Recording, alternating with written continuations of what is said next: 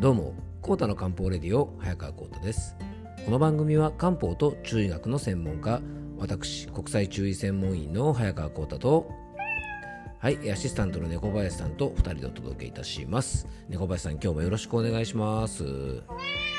はいよろしくお願いいたします。今回は心と時間に余裕はありますか？心と時間のゆとりは健康にもつながるというテーマでお届けしていきたいと思います。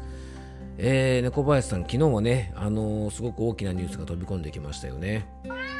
うん、で、えっと、菅総理大臣がですね、まあ、辞任、ね、辞意を表明したということでね、次の総裁選は出ませんよということでね、まあ、日本の総理大臣がまあ変わるということがですね、これで決定的になりましたよね。うんね、でもあの菅総理大臣ってね、まあ、今年齢が72歳なんですよね、猫林さんね。うん、猫林さんあの、うちの母ちゃんの年齢何歳か知ってます？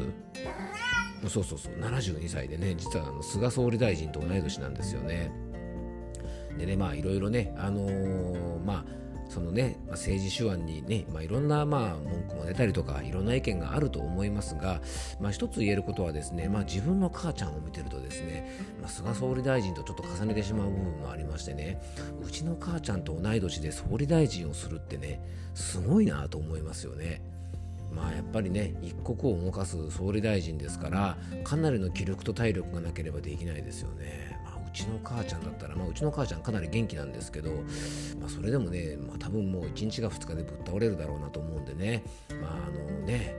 まあ、日本の政治システム上ですね、まあ、おじいちゃんたちがねこう役職に就くというのはしょうがないんですがまあ本当ねすごいなと思いますね多分ね。相当疲れたと思いますんでね、まあ、まずはね、あの菅総理大臣お疲れ様でしたということでね、ぜひあのお体いたわっていただきたいと思うんですが、あとですね、最近あのデジタル庁というのがね、あのまあ、政治の世界ではできましたよね。でこのねデジタル庁のですね事務方のトップになったですね女性の方がねあの方がねやっぱ72歳のおばちゃんなんですよね。まああのねうちのお母ちゃんと同い年の72歳のおばちゃんがですねデジタル庁のね事務方トップっていうことでですねまあかなりねあの国のやる気を感じますよね。はい。あの台湾のねデジタル大臣がですねオードリー・タンさんなんですけどもねまあこの格差たるやということでね、まあ、今後どういう展開になるのかね非常に楽しみでもあるんですがねあの、まあ、政治の世界もねいろいろ本当大変ですよね小林さんね。ね。小林さんもねいろいろ思うところがあるかもしれませんが、まあ、あの僕たちはねできることをね張り切ってやっていきたいと思います。ということでね、えー、今日もコータの漢方レディオよろしくお願いいたします。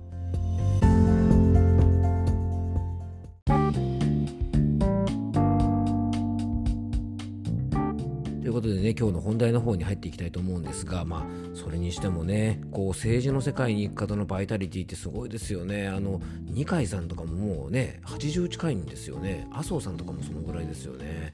まあほんとねあのおじいちゃんたちは本当元気だなと思います。どこからああいうバイタリティが出てくるのかなと思いますよね、まあ、どんな、えー、生活をしてるのかですね。もしあれだったらね、まあ、皆さんの健康にももしかしたらつながるかもしれませんからね。是非一度聞いてみたいですよね。ぱりでも大きな仕事を任されてるってやっぱそういう何ていうのかな気概みたいなものがやっぱり違うんですかねいやすごいなと思いますよねはい。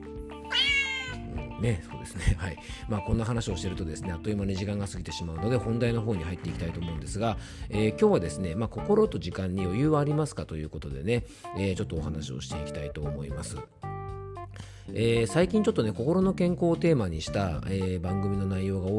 ですがねやっぱりまあコロナ禍ということで僕らは常にねあのストレスを受けているような状態にあると思います。で心と体はねあの一緒ですよ。心身一致なんて言葉が中学ではあるんですがねえっと心の不調のサインの一つにですね僕はねこの時間の感覚っていうものがあると思うんですよね。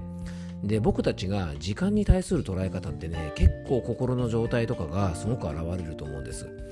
例えばね、えっと、1時間時間があるとしますよね。この1時間をですね、1時間もあると捉えるか、1時間しかないって捉えるかっていうのはですね、これはもう人それぞれですし、同じ人でもですね、その時の状況によって変わってきますよね。じゃあ、こういうね、時間の受け取り方を左右するものって一体何でしょうかね？まあ、例えば、なんだろう、何でもいいんですがね、カップラーメン作ろうとしますよね。大体あの時間を計るというと、このカップラーメン出てきますよね。例えばね、たった3分待つだけでカップラーメンができるのっていうふうにね、あの思う時もあるし、思う人もいれば、ちょっとまあ3分も待たなきゃラーメンできないのかよっていうような人もいると思います。この違いはね、まずその人が置かれている状況によると思うんですよね。でね、例えば空腹で今にも倒れそうな人でもう3分待てないよっていうような人もいると思いますし例えばねすぐ後にですね例えば電車に乗らなければねその電車に乗らなければ乗り遅れてしまって1分でも時間が惜しいなんていう人がいるとしますよね。まあそもそもねそんな時にカップラーメン食うなっていう話なんですがまあそこは皆さんあんまり突っ込まないでくださいね。はい。でそういう人とあとね次の約束の時間まで1時間半ぐらい時間があってゆっくり時間にゆとりがある人の3分というのではですね全然時間の受け取り方が違いますよね。ということはですねあの切羽詰まったりとか心にゆとりがない状態だと時間というのがですね非常に短く感じる要は心の状態が時間の受け取り方というものは左右するというふうに言えると思いますそしてねそれと同じように実はねこの考え方は逆のパターンでも僕全く同じことが言えるんじゃないかなと思います要はですね精神的に切羽詰まっている時とかストレスを感じている時ね心にゆとりがない時はですね時間にもゆとりがなくなってしまう時間のゆとりを感じなくなってしまうので、えー、時間のゆとりを作ることで心にもゆとりができるんじゃないかなと非常に思います。えー、時間に余裕ができるとですね心にも余裕ができるし、まあ、心に余裕があると時間の余裕もできるということですね。えー、例えばねスポーツの試合とかでもですね残り時間1分ってなった時に、まあ、どっしりとですね、えー、構えていて心に余裕のある方にゆとりのある選手とかだとですねあと1分もあるから大丈夫だ落ち着けっていう形でですね、えー、指示が出せると思うんですが逆にねもうあのもう浮ついてるような方とかですね心にね余裕がない方だとおおまだ1分しかないみたいな感じになってしまうと思います。で多くの方がねどっしり構えて心に余裕を持ちたいっていうふうに思うと思うんですがこれねなかなかすぐにはねちょっと難しいと思うんですよねなので逆にですねこの時間のゆとりを作るということは多分皆さんが生活の中でちょっとしたことに注意していけば、えー、作ることができると思うんですね。で時間のゆとりを作るっていうとですね、まあ、毎日のねあの時間に余裕を感じていない方はね毎日忙しくて、ね、やること山積みだから時間のゆとりなんて作れないよっていうふうにピシャリとこう言うと思うんですね。なんとなく目に浮かびますよね。で実はねこんな方こそ要注意で、えー、中医学でもですね、えー、イライラしていて気持ちにゆとりがないような状態はですね気体といってですね気の巡りが悪いサインというふうに考えるんですね。でこういう方はですねもともとイライラしやすいし落ち着きもないので時間のゆとりをですね非常に感じにくい人が多いんですね。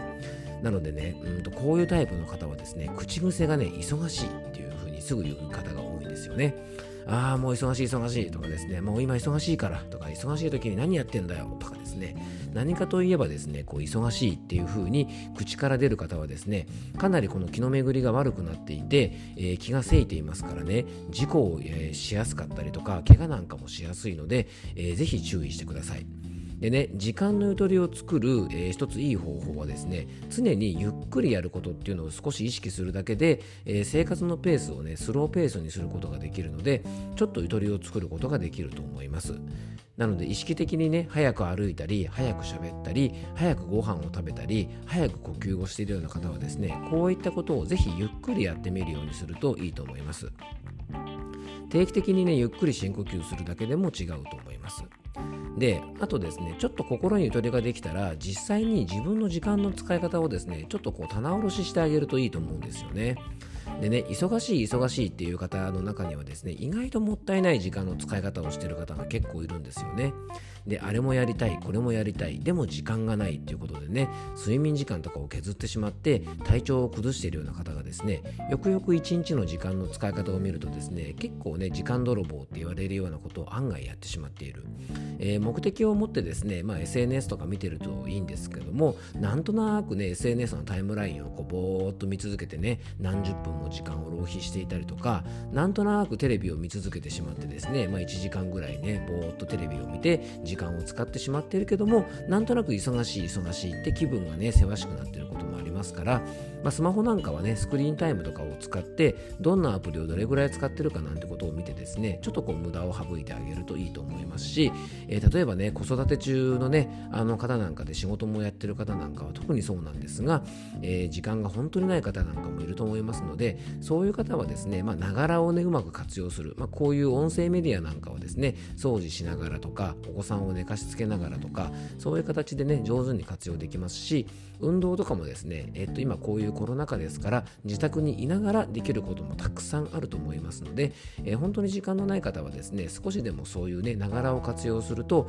えー、なんとなくね自分のやりたいことができてるっていう精神的なね満足度を受けることもできますので、えー、もしよかったら活用してもらえたらと思います。